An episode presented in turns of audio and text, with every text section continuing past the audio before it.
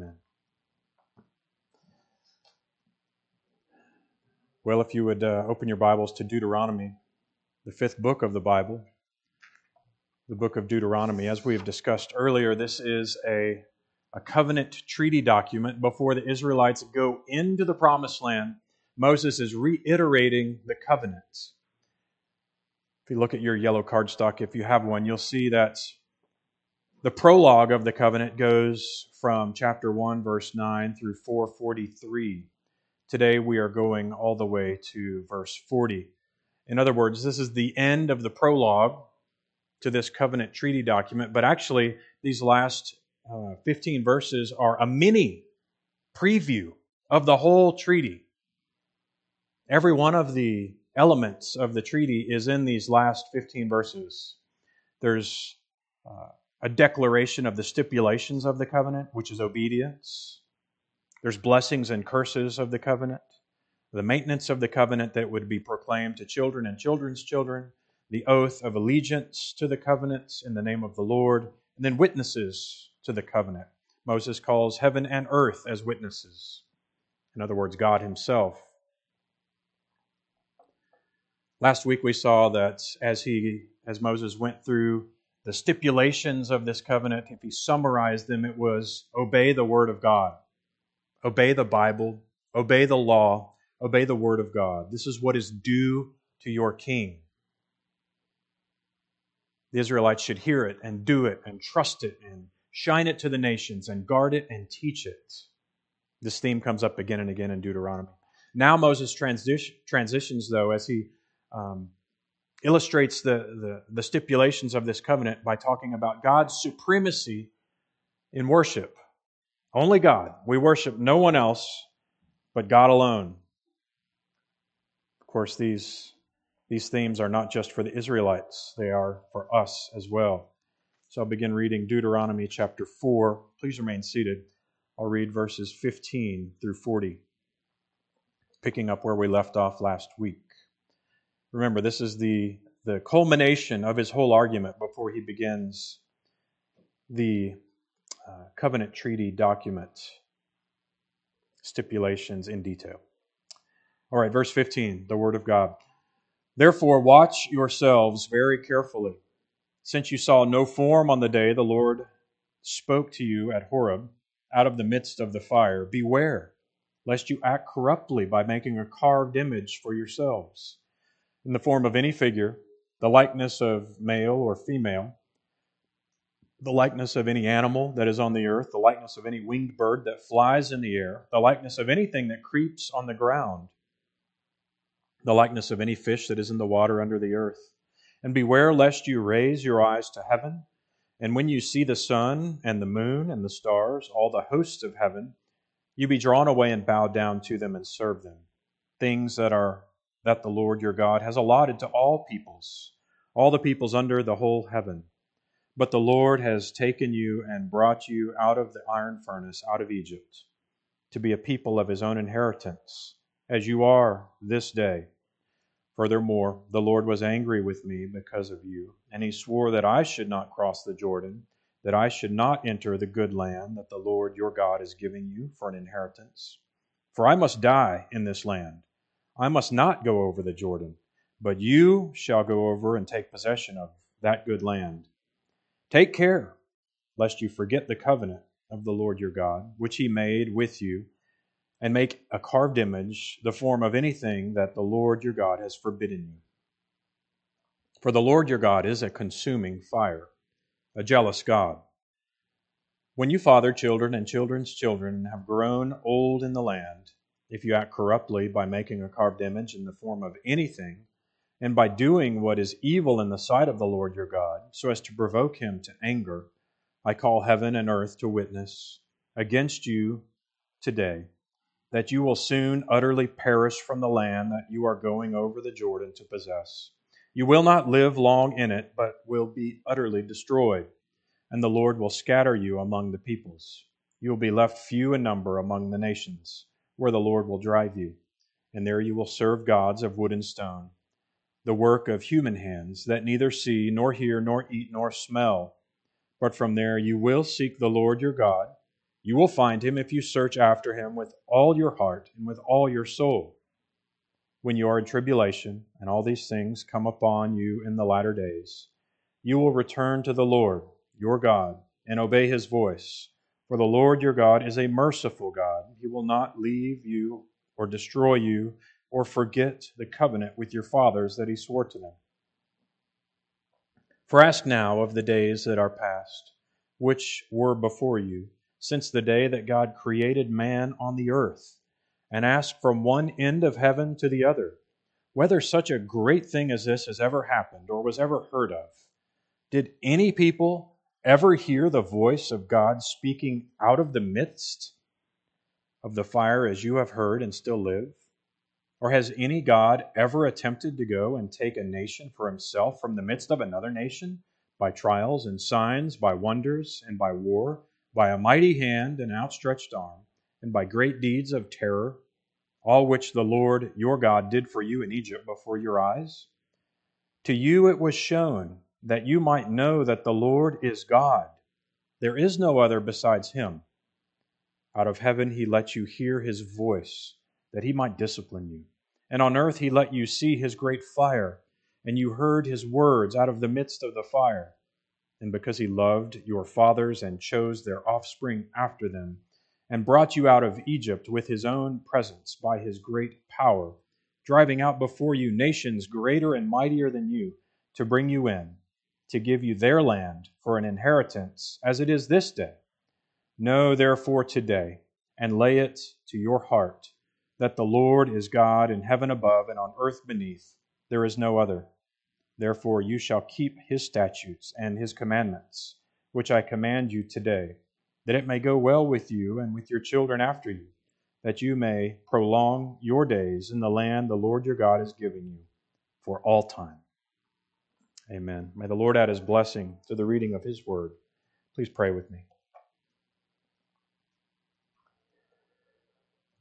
Father in heaven, we lift up ourselves to you and our prayers to you once again as people in great need, people whose eyes are often so cloudy, whose minds are so dull that we would not see or hear your words rightly. So we pray that you would open the eyes of our hearts. Let us understand this good word. We know that all Scripture is God breathed, and all Scripture is useful for teaching and rebuking, correcting and training in righteousness. So equip us for every good work that you have prepared for us. Glorify yourself in your word tonight. In Jesus' name, amen. So, the theme of the message tonight from this text is very simple worship God alone. Worship God alone. Jesus is the only Lord and the only one to be worshiped. It made me think of so many of the martyrs who were given a choice to live if they would worship another God or die. This is a, a very familiar, for some of you, um, account of a wonderful martyr in the early church named Polycarp. He lived in the first and second century.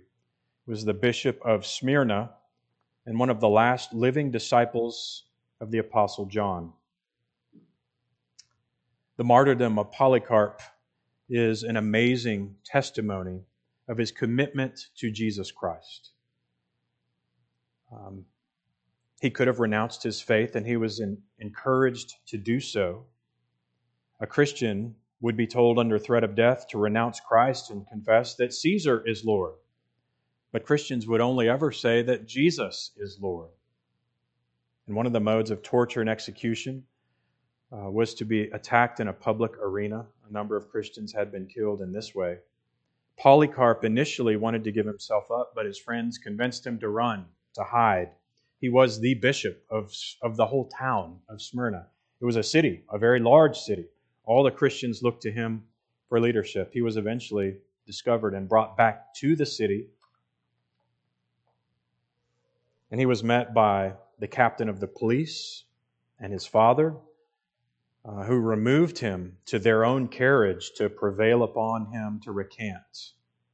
to just say a few simple words that would appease the people. What harm is there in saying Caesar is Lord and offering incense? They asked him. He gave them no answer. Finally, he told them, I'm not going to do what you want. So they threw him out of their carriage, and he was immediately taken to the stadium. Such a tumult was heard, it said, that no one could even hear. In Polycarp's final minutes, he entered the stadium, and he is said to have heard a voice from heaven and all the believers with him, which said, Be strong, Polycarp, and play the man. The Christians all heard the voice, but no one else. At length he was brought up, and the proconsul inquired of him if he was Polycarp, and he, pers- he said that he was. And the proconsul said, Please have respect of your age and just say, I swear by the genius of Caesar, and repent. And then say, Away with the atheists. Christians were called atheists because they didn't worship the Roman gods. Polycarp looked upon the whole multitude in the stadium and he said, Away with the atheists. Realizing that Polycarp would not recant his captors threatened him with wild beasts.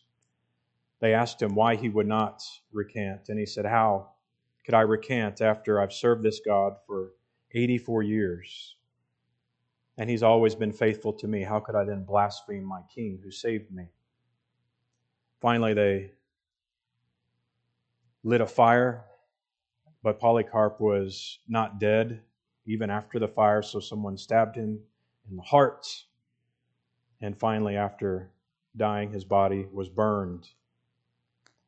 The great courage of the man Polycarp was the courage that God gives to his people when they face similar situations or even less serious situations. The thing is, a Christian will never worship any other God. We never will. You never will. You think, I don't know if I could do that. The Holy Spirit will strengthen you in that moment or any moment like it and you will not worship any other God if you are truly the Lord's. So the Israelites were told by Moses, You're going to be very tempted as you go into the land. This is the first point that there's no other worship that's allowed. No other worship. Look in verse is it 15? He says, Therefore, watch yourselves very carefully. Watch yourselves very carefully you're about to go into the land, and Moses says, Be careful. Why?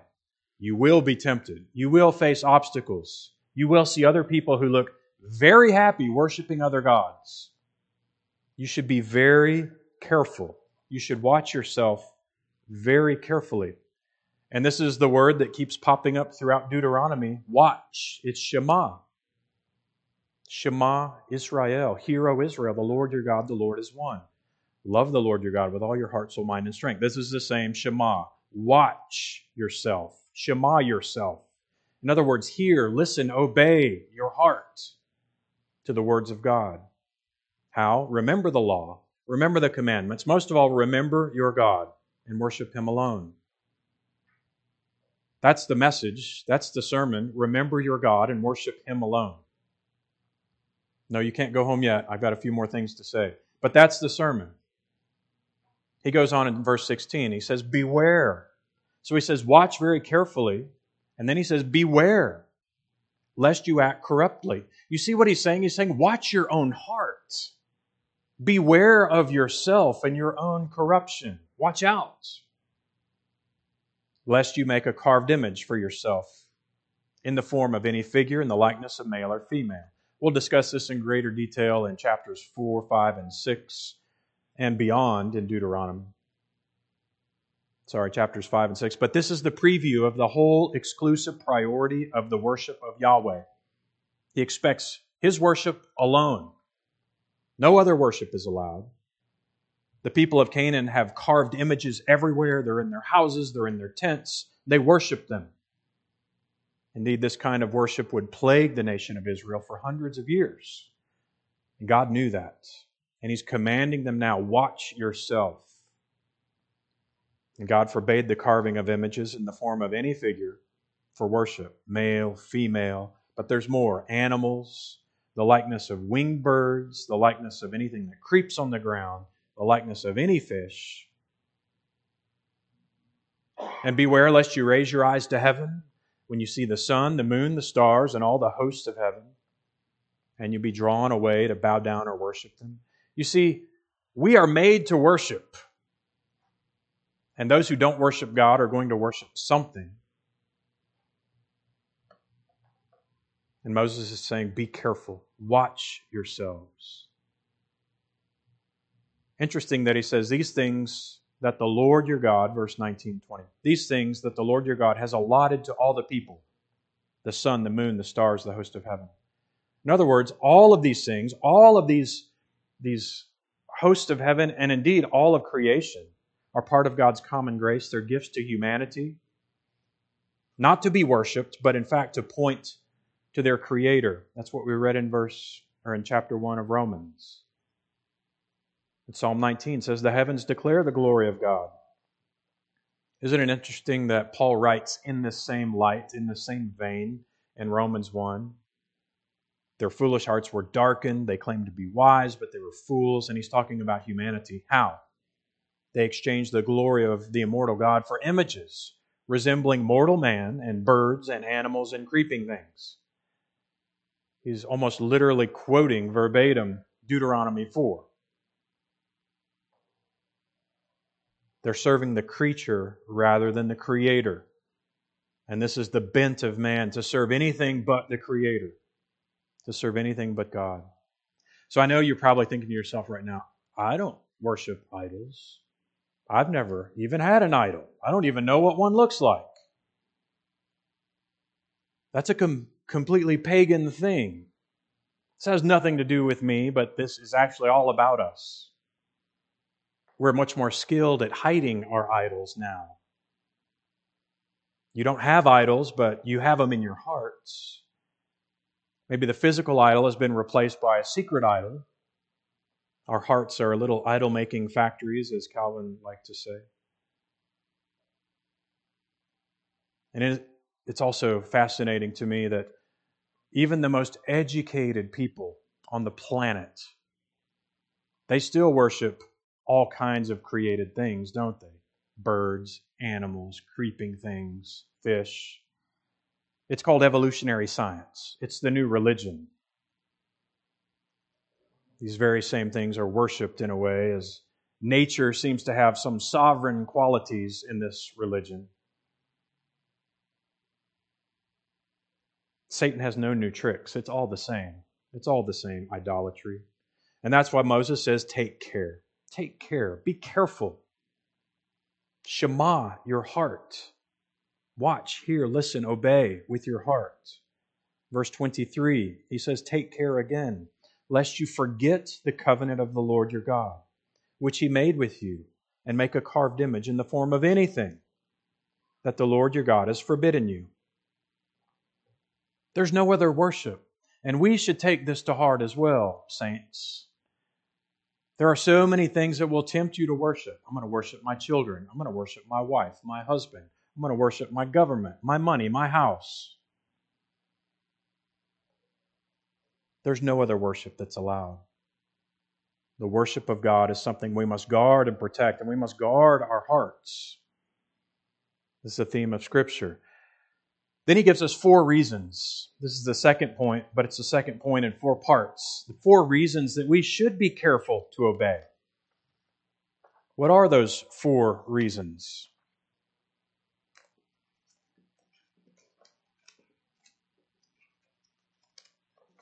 I'll tell you. Be careful to obey, first of all, because of the holiness and purity of God. Look at verse 15 since you saw no form on the day that the Lord spoke to you at Horeb out of the midst of the fire. Verse 24 The Lord is a consuming fire. Verse 36 Out of heaven, he let you hear his voice that he might discipline you, and on earth, he let you see his great fire. And you heard his words out of the midst of the fire. It's as if the holy God, when he when his when his presence came down from heaven, and it was thought by the Jews that, that the mountain was like a footstool for him, that his, his, his holy presence came down upon the mountain, and the holy God, his presence filling the, the, corrupt earth, it just burned with fire, everything on the mountain. Our Lord is a consuming fire. His holiness is such that any sin is a revulsion to him. He can do nothing else but purify.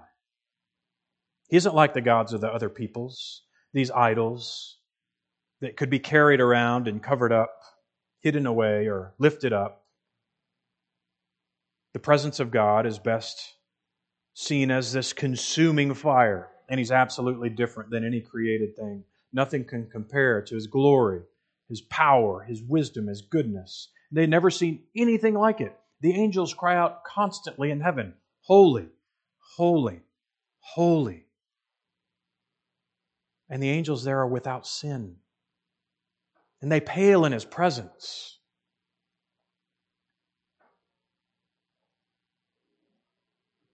It's like Dr. Sproul said I can understand sinful, wicked men. That's the water we swim in. What I can't understand is a holy God. It reminded me of my son when we brought him home. He was only, I think, 18 months old, 20 months old. Little, little guy. He had been in an orphanage literally his whole life in the north of Ukraine, freezing cold. Never been outside. Can you imagine, 18 months old? Never not had shoes and socks on, except when he's asleep in his crib. So we brought him home. We didn't know any different.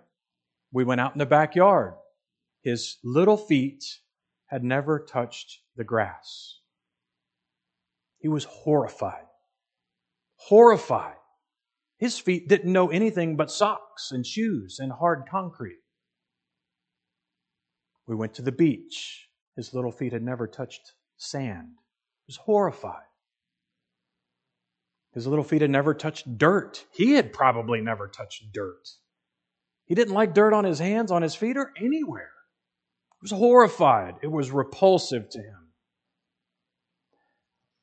That is a, just a, a, a faint shadow of the revulsion of God against sin. And this is the holy God, the pure and mighty God, who's showing himself to his people as a consuming fire in his purity which had always existed, perfect among the triune God, Father, Son, and Holy Ghost, who would live forever in love and purity and holiness, was displayed in power at Horeb in fire.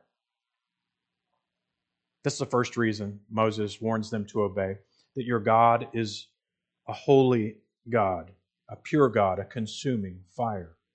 But secondly, he says that they are to obey because of God's own condescension to them, for revealing himself to them. We see this in verse 32. He says, For ask now the days that are past or present, which were before you, since the day that God created man on the whole earth, from one end of heaven to the other, whether such a great thing as this has ever happened or ever heard of. Do you realize that God revealed himself to man? Do you realize that God has revealed himself in the same way to you? And it's amazing. This inspires our own obedience. The fact that God would look out over all the earth and say, I'll reveal myself to you and to you and to Abraham, Isaac, and Jacob and all of his descendants who are hearing this message. Moses is saying, Don't forget that God has chosen you. From all the peoples of the earth, He has chosen you and poured out His favor and love upon you and revealed Himself to you in His Word He's condescended to speak to you. Verse 33 Did any people ever hear the voice of God speaking out of their midst, out of the midst of the fire, as you have heard, and live? The answer is no. They heard the voice of Almighty God. Almighty God had spoken to them in holiness and purity, yes, but in love, in revealing Himself and condescending to speak to them personally They heard his voice, but also through Moses and through his commandments. The implication is obey. Obey. So you might think to yourself, well, I wish I had seen the fire on the mountain. If I had seen that fire on the mountain, if I had actually seen that fire like they did, I would never have a problem obeying God. Peter also heard the voice of the Almighty God on a mountain. He talks about it in 2 Peter 1:17. For when he received honor and glory from God the Father, and the voice was borne to him by the majestic glory, This is my beloved Son, with whom I am well pleased. We ourselves heard this very voice, borne from heaven, for we were with him on the holy mountain. Peter says, Peter, James, and John, we heard God's voice. We heard Almighty God speaking of His Son as majestic and powerful and pure and holy as that voice was. We heard it. God revealed Himself to us there. But then He says something amazing in verse 19. I like the King James. He says, We have also a more sure word of prophecy now, I heard the voice in the mountain, but we have something more sure the word of prophecy, the scriptures. The British version, the UK ESV, this is for you, Patty. The British ESV rendering of the Greek, I think, captures it best. And we have something more sure the prophetic word, to which you will all do well to pay heed. So Peter says, We have something more sure than a voice from heaven. Do you realize you have something more sure than a voice from heaven, than a fire from heaven. You have something more certain than that. And that's God's holy word, inspired by the Holy Ghost, which also lives in you. This is sufficient. It's all we need for life and godliness. You don't need to see a fire on a mountain. You don't need to hear a voice. You need the Word of God. You need to remember that God condescended to give you His Word, to reveal Himself to you and this should inspire your obedience. The third reason why Moses says they should be careful to obey. Not only has God revealed himself to them, but God has redeemed them. He's saved them. He talks about this in verse 20. The Lord has taken you and brought you out of the iron furnace, out of Egypt, to be a people of his own inheritance, as you are this day. This is reiterated in verses 34 and 35, which we'll read in just a minute. God is a redeemer. He's redeemed them out of slavery. So they should be careful to worship only the Lord. He's their Lord and Master, their Creator, but also their Redeemer. It's called an iron furnace because it was miserable. It was burning. It was terrible. And He brought them out of that furnace the suffering heat of slavery in Egypt to be his own people, and they owe him their allegiance and their obedience. Remember, the law of God was given to a redeemed people. They had already been redeemed from Egypt. They weren't earning the favor of God, they already had the favor of God. So they obeyed, thirdly, because God had redeemed them. And he hammers this point home at the end of this this prelude where he says in verse 34 Has any God ever attempted to go and take a nation for himself from the midst of other nations? By trials, by signs, by wonders, by war, by a mighty hand and outstretched arm, by great deeds of terror, all of which the Lord your God did for you in Egypt before your very eyes? The answer, of course, is no. No God had ever done anything like that. There is no other God, of course. No God had ever taken a nation out of another nation. And not only another nation, this is Egypt. This is the unrivaled superpower of the world. Their power and might knew no equal until Yahweh arrived and took his people out. And God showed up and brought the most powerful nation on earth to its knees. Why? Verse 35 To you it was shown that you might know that the Lord is God and there is no other besides him. They should remember all that God had done for them, redeeming them from slavery, and know that the Lord is God and there is no other. It's interesting the, the connection between our being redeemed, our love for God, and our obedience to God. We've been studying this on Wednesday evenings God's law and our duty to God. We see the same relationship that is implied or commanded between Moses and the people and God, and our obedience as well. God has also redeemed us, not from Egypt, from slavery to sin and Satan.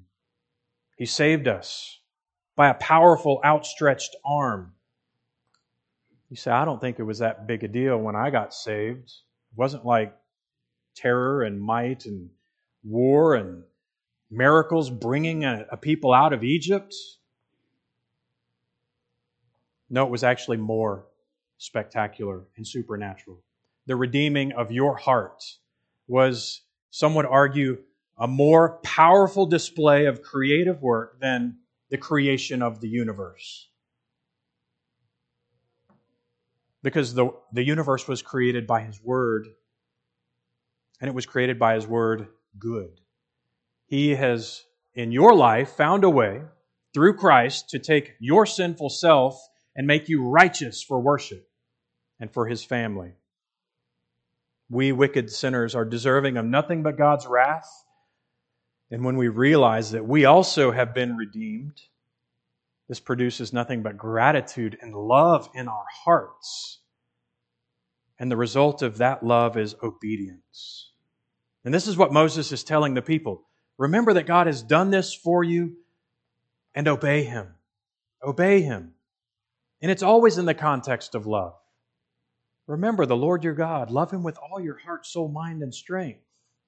And these commandments that I give you today are to be on your heart. God wasn't commanding them to do something just mechanically. It was all in the context of love for God because of his redemption, because of his power, his purity, his holiness, and his special revealing of himself to these people. Jesus says the same thing that Moses is saying to the people in different words. He says, If you love me, you will obey my commandments. And these are not burdensome. This is our duty to pursue our loving Father by obeying him. So there's three reasons why God is commanding that they be careful to obey. I'll give you one more reason, and that's a certainty of punishment for rebellion. Moses says, Even I, even I don't get to enter the promised land because I rebelled against God. Although it was also the people's sin and him as a representative. But he says in verse 21 Furthermore, the Lord was angry with me because of you, and he swore that I should not cross the Jordan, that I should not enter the good land that the Lord your God is giving you for an inheritance. For I must die in this land. The penalty for sin is always death. Moses says, I'm going to die here. And remember, Moses also sinned. He's saying, even I am subject to punishment. You look at me as the great prophet, and he was. If Moses, the greatest of Israel's Old Testament prophets, is punished for sin, you should be very careful to obey as well. That's what he's saying. Be very careful. Shema your heart. Guard, obey, protect your heart. For the Lord your God is a consuming fire, a jealous God. He says in verse 25 If you act corruptly by making a carved image, doing anything evil in the sight of the Lord your God to provoke him to anger, I call heaven and earth to witness against you today that you will soon utterly perish from the land you are going over the Jordan to possess. You will not live long in it, but will be utterly destroyed, and the Lord will scatter you among the peoples. You'll be left few in number among the nations where the Lord will drive you and there you will serve gods of wood and stone, work of human hands that neither see, hear, eat, or smell. God was a consuming fire. He was to be worshiped in Him alone. God will not put up with any presumptuous or persistent sin. He will not be mocked. He is patient, but he will punish the wicked. And they will utterly perish from the land. Moses is warning them. You will be utterly destroyed. I'm reading through First Kings in my private uh, devotions, and it is a fascinating book of the Bible. In 1 Kings 9 and 10, we see all the blessings of obedience given to Solomon in his kingdom. It's David, of course, and then Solomon. And the reign of Solomon was from the Euphrates River to the Red Sea, and from beyond the Jordan River to the Mediterranean Sea. He had complete control. It was all the blessings of Deuteronomy 32 and 33. All the blessings were given to Solomon.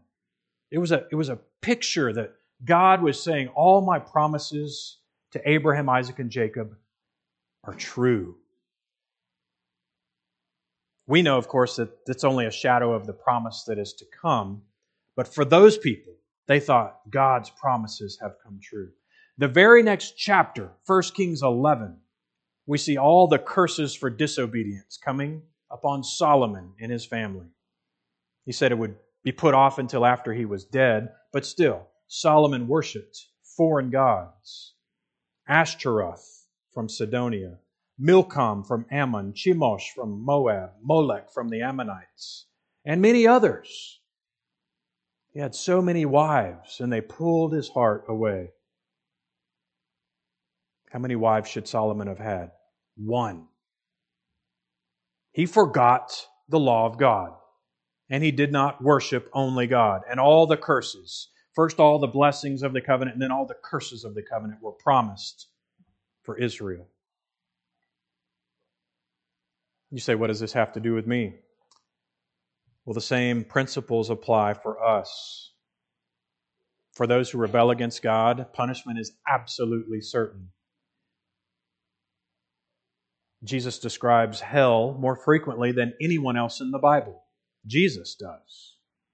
He calls it an eternal fire, an eternal punishment, outer darkness, where there is weeping and gnashing of teeth, a fiery furnace, a hell of fire, eternal fire. And he's not just describing the consequences of bad choices, like, oh, I gained 10 pounds because I'm sedentary and I don't eat well, or I have lung cancer because I smoke. It's not that kind of consequence. It's rebellion against the Almighty God. In Luke 19, Jesus describes God's attitude against those who reject Him, where He says, As for these enemies of mine who did not want me to reign over them, bring them here and slaughter them before me. You see, hell is an eternal wrath reserved for those who despise and reject God's rule as king. So we need to obey God because He has certainly revealed Himself to us. He's chosen us as His own possession. He's pure and holy. But we also don't want to take lightly His punishment. So that's point number two. Third point there is still hope if you fail. Repent. There is mercy and grace. Verses 29 through 31. But if from there you seek the Lord your God, you will find him. If you search for him with all your heart and all your soul, if you return to the Lord your God and obey his voice. Verse 31 For the Lord your God is merciful God. He will not leave you or destroy you or forget the covenant with your fathers. You see, even when we are unfaithful, God is faithful. He's faithful to his promises. You say, well, that's a, a really hard lesson. He would destroy them and send them out of the land. Do you realize the gods that Solomon worshiped, all of Israel worshiped? And for hundreds of years, he was patient. And finally, he did do exactly what he said and destroyed them. But they repented and they came back to God. The ultimate result of the exile was a people who were so dedicated to the law of God that they actually made it an idol. The Pharisees. The pendulum swung completely the other direction. Instead of keeping their eyes on God, they put their eyes all on the law. But certainly, their response from idolatry and from exile was right to look to God and seek to obey His law with all their heart and with all their soul. He's merciful and He's gracious and He forgives. So I'll conclude with verse 37. He loved you and your fathers, and He chose their offspring after them and brought you out of Egypt with his own presence and his power. This is the, the, the culmination of his whole argument here. He says he drove out the nations greater and mightier than you to bring you in, to give you their land for an inheritance as it is this day. Know therefore today, and this is for you as well. Know therefore today and lay it in your heart, lay it to your heart that the Lord is God in heaven in heaven above and on the earth beneath, and there is no other. There were lots of trials and tribulations that the Israelites were going to experience. What did they need to know? The Lord is God in heaven, above and on earth beneath, and there is no other. You face many challenges today.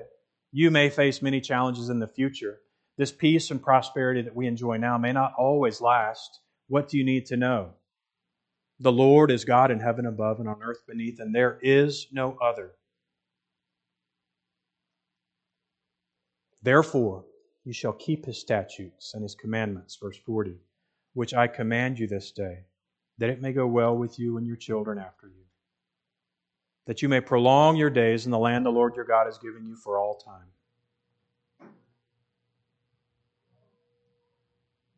we talked about uh, on Wednesday evenings, we talked about the law of God, and it was actually boiled down to just two commands love the Lord your God with all your heart, soul, mind, and strength. Love your neighbor as yourself. On these, all the commandments of God hang. So, when you look at the complexity of the problems you face, when you look at all the difficulties you may face in your own personal life, when you look out at the political spectrum or you look at the world and all the cultures of the world and you think, wow, everything is absolutely crazy. You need to remember that the Lord is God in heaven on above and on earth beneath, and there is no other.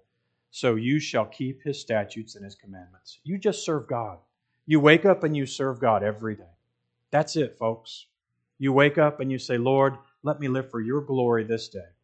And then whatever he puts in front of your face, you use all of the Word of God that you've been reading every day and you take it to the Lord in prayer. You do the best you can with the wisdom that He's given you.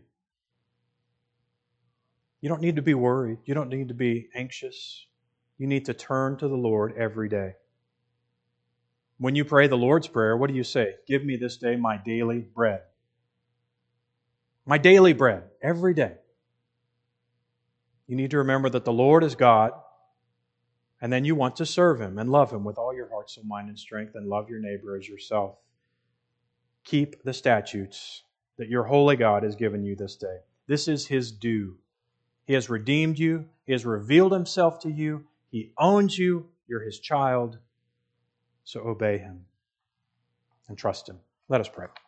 Almighty God, we thank you. We thank you for your word, and we thank you that you've given us your word. We pray that our hearts would be encouraged by your word, that we would not make the mistakes that Israel made, that we would not be unaware of our own heart's waywardness. Lord, that we would guard our hearts carefully, that we would be very careful to strive to keep you in front of our eyes we would fix our eyes on Jesus, the author and perfecter of our faith. Lord, open our eyes to your word, to your truth. Change us and encourage us and strengthen us every day. Give us each day our daily bread, all that we need for that day. And may we never forget that you